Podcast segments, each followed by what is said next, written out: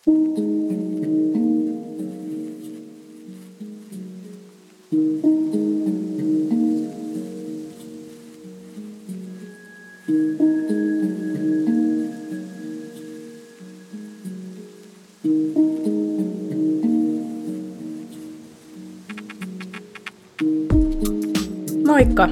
ja tervetuloa Propagandaradion kolmannen jakson pariin.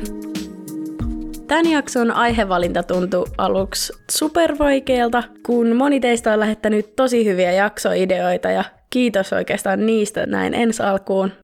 Mä ajattelin aluksi, että mä pitäisin semmoisen linjan tässä podissa, että keskittyisin pääsääntöisesti yhteen aiheeseen per jakso, mutta päätin nyt sitten heti poiketa tästä ajatuksesta. Tämä jakso on siis ensimmäinen tämmöinen jaksosikermä, eli aina välillä mä voisin tehdä jakson, jossa mä käsittelen useampaa aihetta, jotka joko liittyy toisiinsa tai on muuten vaan niin suppeita, ettei niistä saa yksinään kokonaista jaksoa. Noissa kahdessa ensimmäisessä jaksossa on ollut niin paljon synkkyyttä ja kuolemaa, että mä ajattelin tehdä nyt semmoisen jakson, joka ei ole ehkä ihan yhtä raskas, tai ainakaan toivottavasti, vaikka tässäkin kuolemaa käsitellään. Mutta tässä jaksossa sitä käsitellään nyt vähän erilaisella otteella. Tässä jaksossa teemana on siis miesmuusikot, joiden kuolema on vähän kyseenalainen. Eli tänään spekuloidaan sitä, onko Paul McCartney kuollut ja korvattu kaksoisolennolla, ja kuolivatko Elvis Presley ja Michael Jackson aikanaan oikeasti, vai lavastivatko he kuolemansa ja elävät nyt jossain salaista elämää.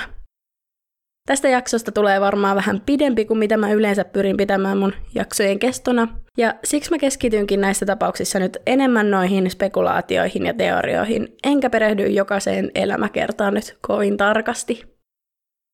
Aloitetaan Paul McCartneysta. Sir James Paul McCartney on brittiläinen muusikko ja lauluntekijä, joka tuli tunnetuksi tuhatyhdeksänsataakuusikymmentäluvulla The Beatles-yhtyeestä. Hänestä kulkee urbaani legenda nimeltään Paul on kuollut tai Paul is dead, jonka mukaan McCartney olisi kuollut vuonna tuhatyhdeksänsataakuusikymmentäkuusi ja korvattu kaksoisolennolla. Väitetään, että McCartney olisi menehtynyt auto-onnettomuudessa, jossa hänen ruumiinsa paloi tunnistamattomaan kuntoon. Ensimmäisen kerran tämä huhu on tiettävästi julkaistu Drakein yliopiston Times-Delphic-lehdessä seitsemästoista syyskuuta tuhatyhdeksänsataakuusikymmentäyhdeksän. Tätä teoriaa tukemaan on koottu erilaisia vihjeitä näytöksi, joiden mukaan oikea Paul todella olisi kuollut. Näitä erilaisia vihjeitä väitetään löytyvän useilta The Beatlesin albumilta sekä McCartneyn ulkonäössä. Ensimmäinen vihje on, että vuonna tuhatyhdeksänsataakuusikymmentäyhdeksän julkaistussa Beatlesien viimeisen yhdessä nauhoittaman albumin Abbey Roadin ikonisessa kannessa, jossa he siis ovat tällä Abbey Roadin suojatiellä, Paul McCartney on Beatleseistä ainoa, joka kulkee paljain jaloin ja eri tahdissa kuin muut jäsenet, eli astuu siis eri jalalla eteenpäin. Hän myös pitelee siinä tupakkaa oikeassa kädessään, vaikka oli oikeasti vasenkätinen. Tästä kannesta on myös vedetty johtopäätös, että Beatlesien erivärisillä puvuilla viitataan Paulin hautajaisiin. John Lennon on pukeutunut valkoisiin, mikä symbolisoi joko taivasta tai pappia tai saarnaajaa. Ringo Starr taas on pukeutunut mustaan, mikä tarkoittaa joko hautausurakoitsijaa tai hautaustoimistoa tai surevaa omaista. George Harrison on pukeutunut denimiin eli farkkukankaaseen ja edustaa haudan kaivajaa. Ja Paul McCartney itse on pukeutunut tumman harmaaseen tai mustaan ja paljasjalkaisena ja epäsynkässä kävelyssään edustaa vainajaa kädessään olevan tupakan vielä osoittaessa alaspäin. Vuonna tuhatyhdeksänsataakuusikymmentäseitsemän julkaistun Sergeant Pepper's Lonely Hearts Club Band-albumin kannessa on taas käytetty kunnolla mielikuvitusta, kun kannessa olevasta rummusta on löydetty salainen viesti. Tätä on nyt hieman hankala selittää, mutta mä yritän nyt parhaani. Jos tämän rummun keskiosassa olevan tekstin Lonely Hearts puolittaa ja yhdistää tämän puolitetun kuvan peilikuvaansa, silleen, että sen oikean tekstin yläosaan yhdistää siihen sen yläosan peilikuvaan, näkee hearts-sanasta muodostuvan viestin he die, eli hän kuolee. hyvin hankala selittää. Mä nyt laitan tästä selityksestä Instagramiin kuvan, niin voitte sieltä käydä sitten katsomassa, että mitä mä nyt yritin tässä selittää. Samassa kansikuvassa on myös keltaisten kukkien sommitelma, ja monen mielestä se on basson muotoinen. Ja koska Paul soitti yhtyeessä bassoa, on se tietysti viittaus siihen, että tämä sommitelma on tehty Paulin muistolle. Tätä on yritetty vastaväitteenä selittää sillä, että jokainen Beatlesin jäsen sai valita tietyn verran erilaisia muotoja, henkilöitä tai figuureita tähän albumin kanteen. Ja yksi John Lennonin valinnoista oli hänen vanha paras ystävänsä, jo edesmennyt Beatlesin jäsen Stu Sutcliffe, joka soitti alun perin bassoa tässä yhtyeessä. Tämä basson muoto oli siis ollut tribuutti hänen muistolleen eikä McCartneyn. Samaisella albumilla on kappale nimeltä A Day in the Life. Tätä kun kuuntelee takaperin, väitetään kuuluvan sanat We miss you Paul, we miss you Paul. Eli kaipaamme sinua Paul. Mä en itse kuullut tuota väitettyä We miss you Paul -lausahdusta vaikka kuinka yritin, vaan ennemmin samaistuin tämän YouTube-videon kommenttikentän tyyppeihin, josta moni kuuli takaperin soitettuna tämän kohdan, että Will Paul be there, he is Superman, tai Will Paul be there as Superman, eli tuleeko Paul sinne, hän on supermies, tai tuleeko Paul sinne supermiehenä. Oikeinpäin soitettuna taas monet kuuli Never could see any other way, mikä musta sellaisena voisi olla joku potentiaalinen vihje. Näitä takaperin soitettuja biisejä ja niiden viestejä on itse asiassa ihan todella monia, nimenomaan Beatlesien biiseistä. Ja jotkut on musta kyllä melko hakemalla haettuja, mutta toiset on jopa pelottavan tarkoilta kuulostavia. Esimerkiksi toi aikaisemmin mainitun Abbey Road-albumin kanteen ja McCartneyn kengättömyyteen viitaten kappaleessa It's Johnny's Birthday lauletaan And we would like to wish him all the very best, eli haluaisimme toivottaa hänelle kaikkea hyvää. Ja takaperin tää kuulostaa ihan He never wore his shoes, we all know he was dead. Eli hän ei ikinä käyttänyt kenkiä, me kaikki tiesimme, että hän oli kuollut. Myös kappaleen I'm So Tired lopussa voi kuulla epämääräistä siansaksaa, mutta kun sen kääntää takaperiin ja kuuntelee, niin se kuulostaa ihan siltä, kun John sanoisi Paul is dead man, miss him, miss him, miss him. Eli Paul on kuollut, ikävöin häntä. Tästä toisaalta oletettu hengissä oleva Paul teki pilkkaa vuonna yhdeksänkymmentäkolme nimeämällä live-albuminsa nimellä Paul is Live. Eli periaatteessa, että Paul soittaa livenä, mutta myös, että Paul on elossa. Tämän albumin kansi myös vinoili tolle teorialle, sillä siinä viitataan Abbey Road-albumin kanteen. Tuossa versiossa Paul tasapainottelee samaisella suojatiellä koiraseuranaan, mutta tällä kertaa hänellä on molemmat kengät jalassaan. Tämä on siis manipuloitu kuva siitä alkuperäisestä Abbey Road-levyn kannesta, joten siinä on taustalla sama valkoinen kupla-auto eli Beetle kuin alkuperäisessäkin kuvassa. Alun perin tuon kuplan rekkari oli L M W kaksi kahdeksan yksi F, mutta tuohon McCartneyn uuteen versioon se oli editoitu loppumaan viisi yksi I S.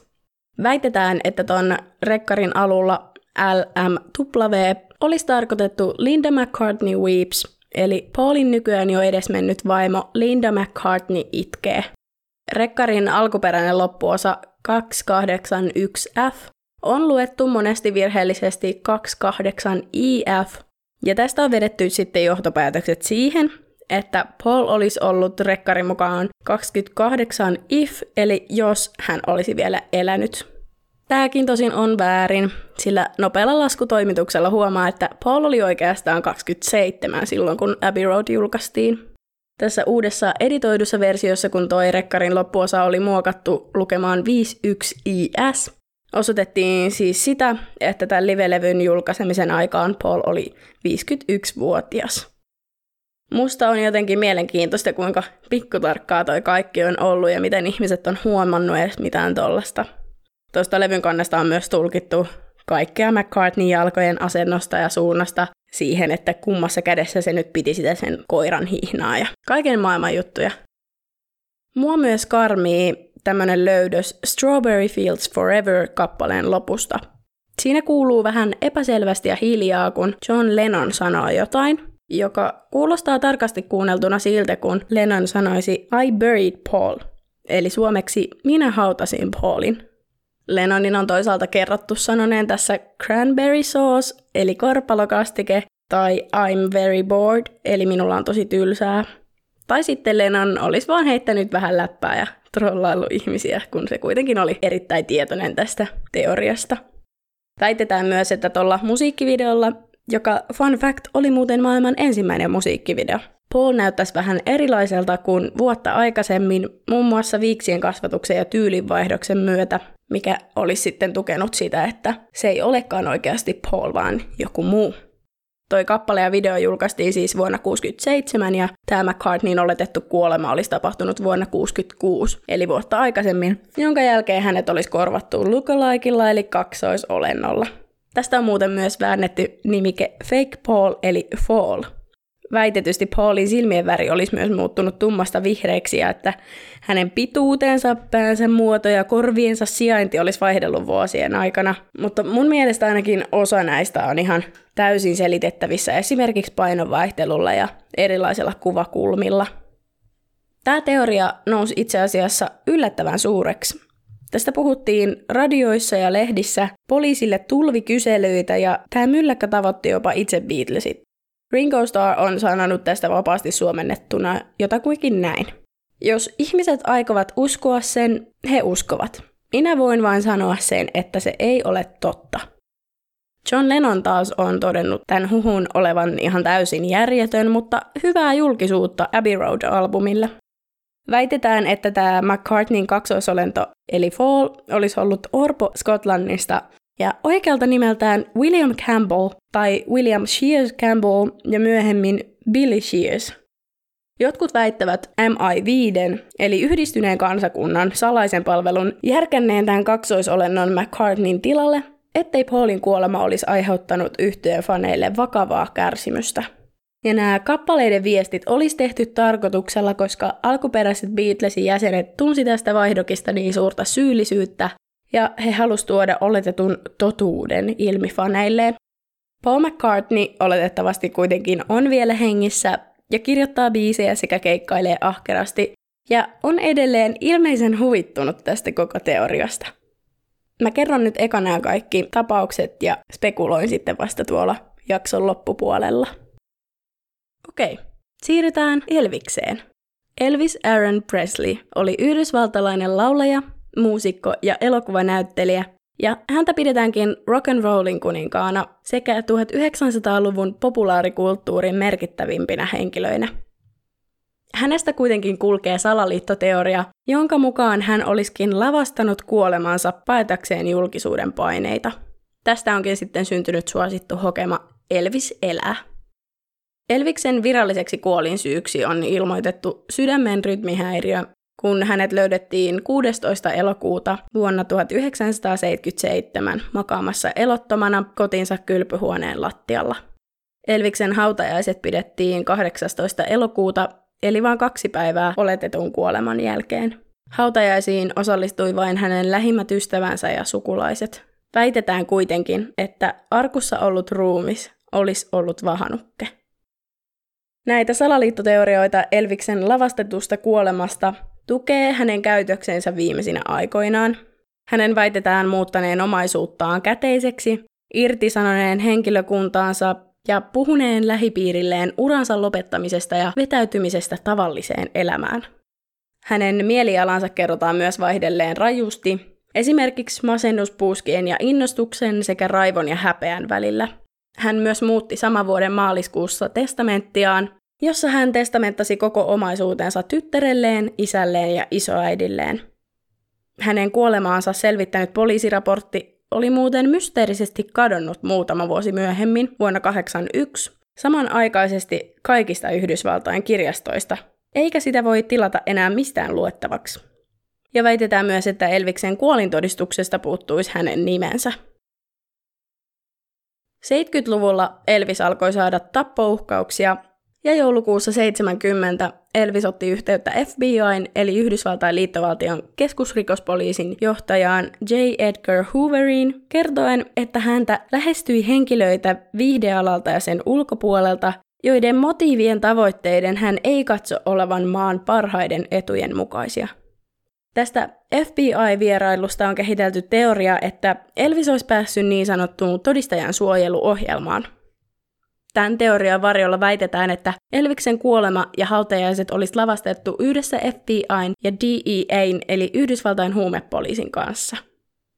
Tämän teorian tukena on se, että Elvis ilmeisesti tunsi henkilökohtaisesti Richard Nixonin eli Yhdysvaltain entisen presidentin sekä silloisen virassa olleen presidentin Jimmy Carterin.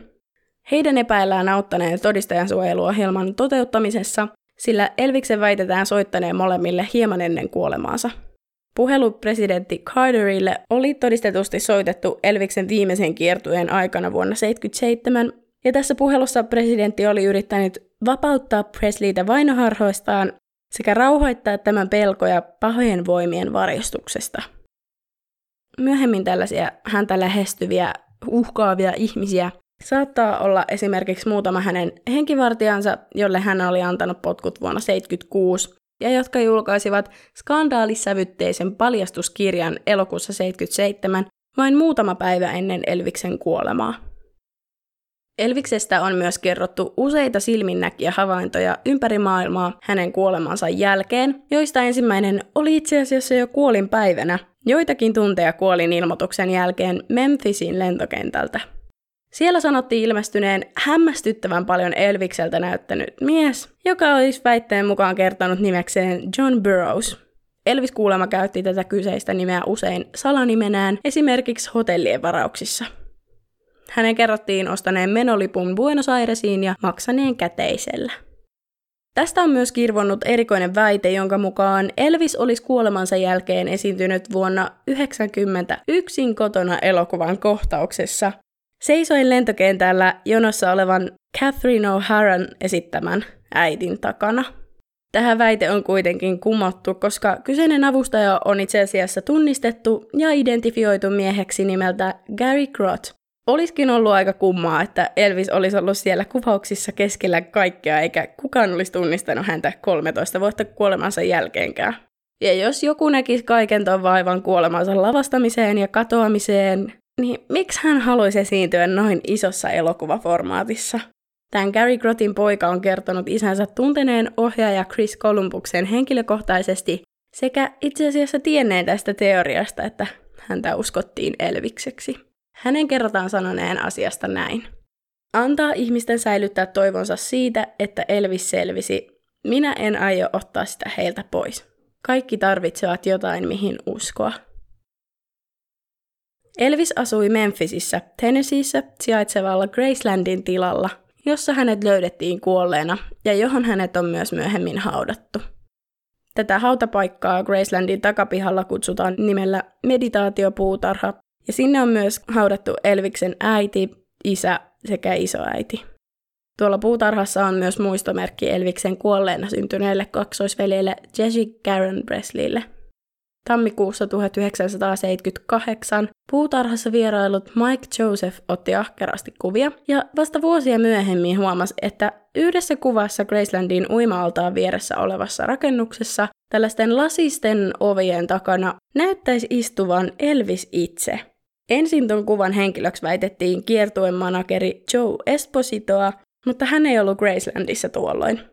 Seuraavan selityksen mukaan tuolilla istuikin Gracelandin turvamies Al Strada, mutta hän ei kriitikoiden mielestä näyttänyt yhtään Elvikseltä. Tämä versio on kuitenkin jäänyt lopulliseksi.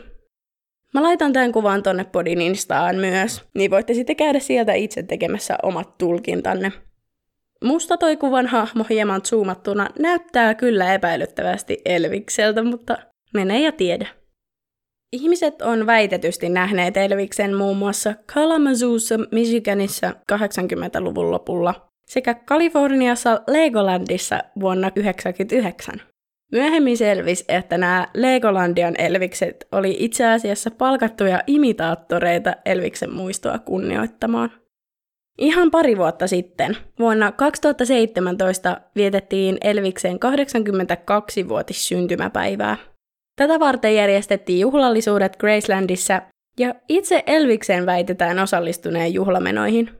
Alkuperäinen kuva on julkaistu Facebook-sivulla Evidence Elvis Presley is Alive, eli todisteita siitä, että Elvis Presley on elossa.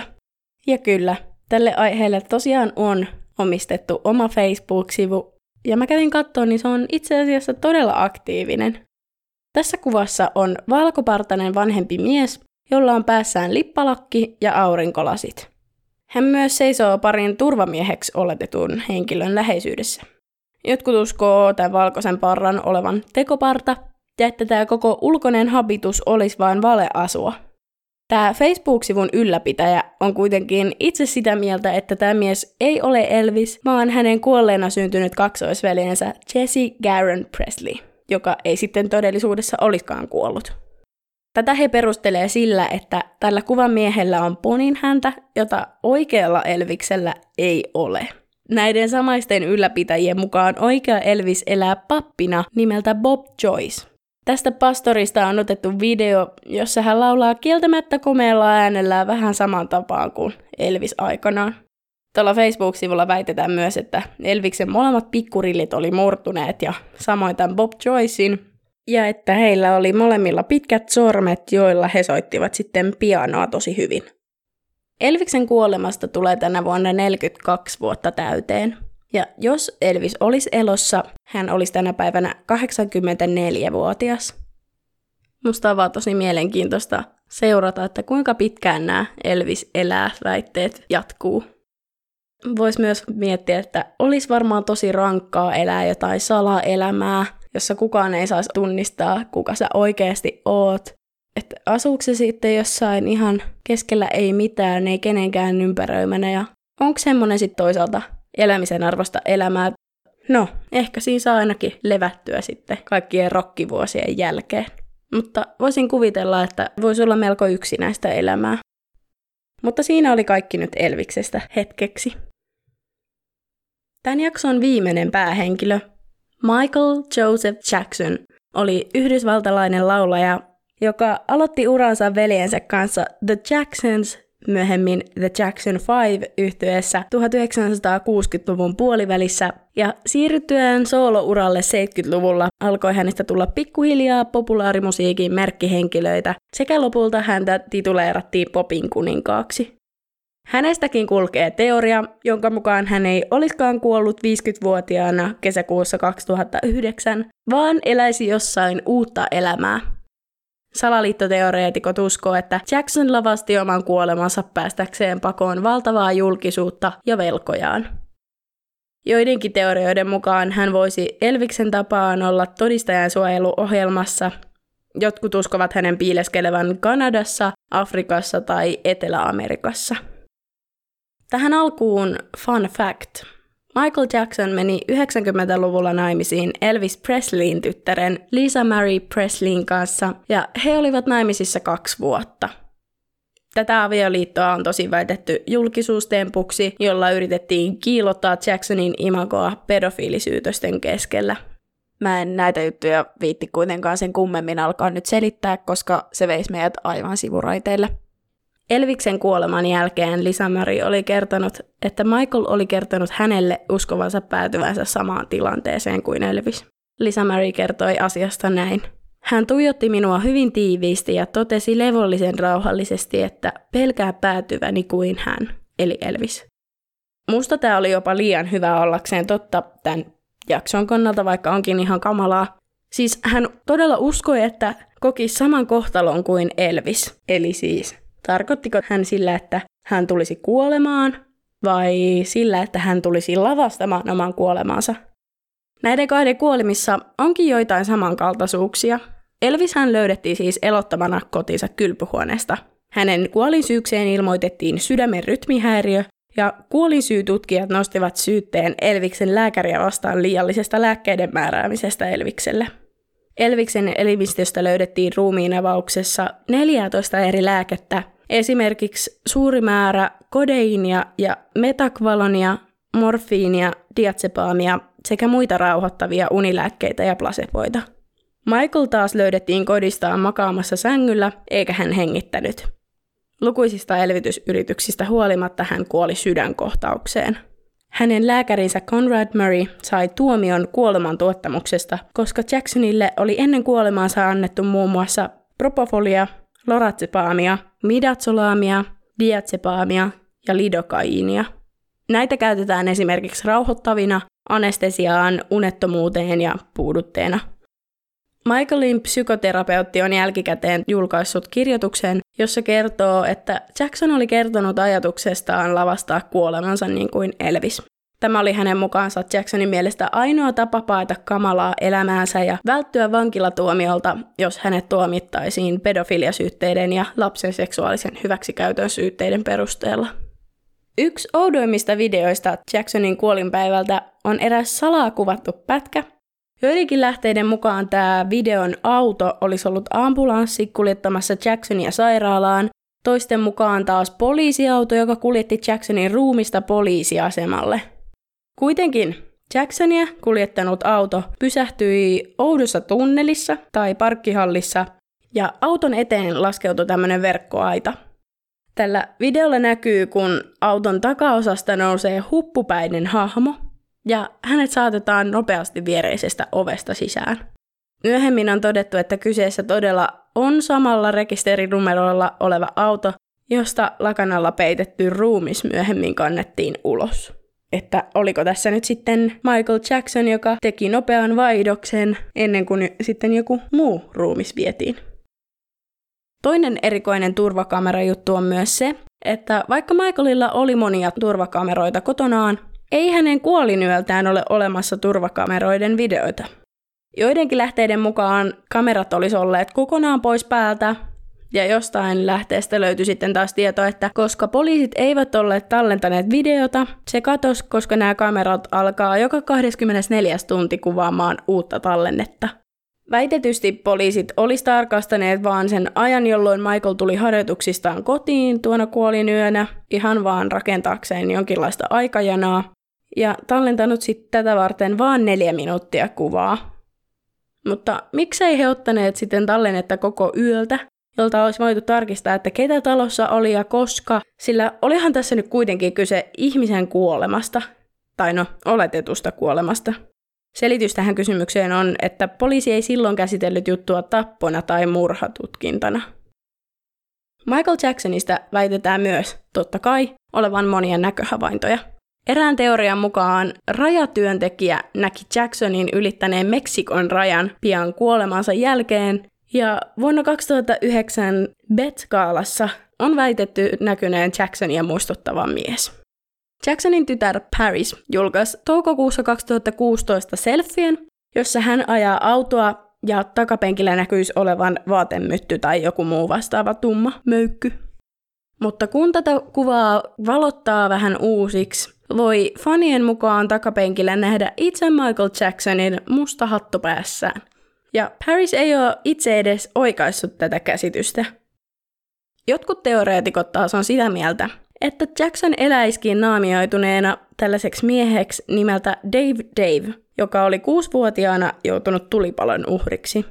Jackson ystävystyi Davin kanssa, kun hän oli noin seitsemänvuotias, ja otti Davin siipiensä suojaan ja piti hänestä huolta monien vuosien ajan. Dave oli siis saanut kolmannen asteen palovammoja yhdeksänkymmentä prosenttiin kehostaan, ja tämän takia hänen kasvonsa oli melko arpeutuneet. Michaelin omat piirteet olisi teoreetikkojen mukaan ollut helppo peittää meikkaamalla ne näiden arpien näköisiksi. Dave Dave oli vieraana amerikkalaisessa Larry King Live-ohjelmassa, jossa häntä haastateltiin muun muassa suhteestaan Michaeliin. Fanien mielestä hänen ulosantiinsa, kimeähköäänensä ja eleensä tällä haastatteluvideolla muistuttaa hyvin paljon Michaelia, mikä on aiheuttanut sitten aika paljon epäilyksiä. Ja hänen silmiensä värinkin on kerrottu muuttuneen sinisestä ruskeaksi, mutta tätä on ilmeisesti yritetty selittää joillain leikkauksilla, mitä tämä Dave Dave olisi käynyt läpi näiden palovammojensa takia. Erikoinen yksityiskohta tässä koko hommassa on se, että barcelonalainen Sergio Cortes on ihan täydellinen kopio Michael Jacksonista. Cortesin ja Jacksonin yhdennäköisyys on jopa pelottavan huomattava, ja niin huomattava, että monet uskookin Cortesin olevan oikeasti Michael Jackson, joka elää vaan sitten salanimellä. Cortes ansaitseekin elantonsa Jackson-imitaattorina, Ja hänet teorioiden mukaan palkattiin jopa hämäämään lehdistöä ja faneja, jotta oikean Michaelin häät Lisa Marie Presleyn kanssa voitiin järjestää rauhassa. Mutta toisaalta olispa jotenkin nerokas ajatus, että Michael Jackson eläisi salaista elämää miehenä, joka esittää häntä. Eli hän periaatteessa niin kuin ei olisi itsensä, mutta näyttää itseltään. Ja tämä olisi jotenkin hullun nerokas ajatus, koska no toki ihmiset epäilis sitä, mutta ei sen tarvitsisi tavallaan piilotella itseään ollenkaan. Vuosi sitten, vuonna kaksituhattakahdeksantoista, vaan muutama päivä Jacksonin kuusikymmenvuotissyntymäpäivän jälkeen nousi spekulaatiota tämän laulajan henkilöllisyyspapereista sekä kuolintodistuksesta. Väitetään, että tähän kuolintodistukseen olisi kirjattu toiseksi nimeksi Joseph, joka lukee itse asiassa ihan Wikipediassakin, vaikka hänen passissaan lukee Joe. Myös Michaelin sisko La Toya on vahvistanut Twitterissä Michaelin toisen nimen olevan Joe. Tämä kommentti kuitenkin poistettiin melko pian postaamisen jälkeen. Tästä onkin sitten keksitty teoria, jonka mukaan Michael Joseph Jackson on kuollut ja Michael Joe Jackson on elossa. Michaelin perhe on kuitenkin itse täysin varma, että Michael murhattiin. Ja ilmeisesti Michael oli itse kertonut heille, että hän aavisti kuolevansa. Michaelin poika Prince Jackson on oikeudessa todistanut, että päivä ennen kuolemaansa Michael oli sanonut itkien joko pojalleen tai puhelimeensa "They are going to kill me", eli he aikovat tappaa minut. Toisaalta netissä kulkee myös huhuja, joiden mukaan Michaelin perhe olisi ihan täysin tietoisia siitä, että hän onkin elossa. Tästä esimerkkinä Michaelin suuri muistotilaisuus heinäkuussa kaksituhattayhdeksän, joka televisioitiin ja jota seurasi joidenkin arvioiden mukaan jopa noin miljardi katsojaa. Jacksonin arkku oli muistotilaisuudessa, mutta mitään tietoa hautapaikasta ei kuitenkaan ollut, ja perheen yksityistilaisuus järjestettiin tämän tilaisuuden jälkeen. Michaelin sisarukset ja tytär puhui tuolla muistotilaisuudessa ja olivat lavalla sitten aika isona ryhmänä. Kuitenkin, kun heidän toimintaansa lavalla katsoo vähän tarkemmin, voi huomata sisarusten hymyilevän ja jopa naureskelevan keskenään sekä silloin, kun joku puhuu, että suuressa ryhmähalissa. Tämä on musta vähän kummaa, mutta toki kaikki reagoi suruun eri tavalla ja voi itkiessäänkin väännellä naamaansa vaikka miten, mutta tämä kuitenkin laittaa miettimään, että olisiko jotain sittenkin ollut tekeillä. Näillä kaikilla perheenjäsenillä on myös isot mustat aurinkolasit päässään koko tilaisuuden ajan. Peiteltiinkö niillä kyyneleitä vai sitä, ettei heitä oikeastaan itkettänyt yhtään? On myös epäilty, että Michael olisi itse istunut yleisössä pukeutuneena naiseksi, mikä olisi sitten voinut myös naurattaa näitä sisaruksia. Tuolta muistotilaisuuden yleisöstä on bongattu eräs vaaleatukkainen aurinkolasipäinen nainen, jonka kasvonpiirteet sivuprofiilista muistuttaa itse asiassa tosi paljon Michaelia. Oisko Michael tosiaan voinut olla omissa hautajaisissaan valepuvussa? Eräät Jacksonin fanit on ottaneet asiakseen todistaa, että Michael on vielä elossa, ja asiaa varten on perustettu nettisivu nimeltä Michael Jackson Sightings, jonne ihmiset kerää erilaista kuvamateriaalia ja tarinoita näköhavainnoistaan. Jotkut sinne kirjoittaneista vaikuttaa olevan ihan täysin vakuuttuneita siitä, että he ovat todella nähneet itse Michaelin, usein mustissa ja vältellen ihmisiä kuin olisi piilossa. Toisaalta ihmiset tämän sivun ulkopuolella on yrittäneet keksiä Beatlesin tapaan piiloviestejä takaperisoitetuista Jacksonin kappaleista sekä albumien kansista.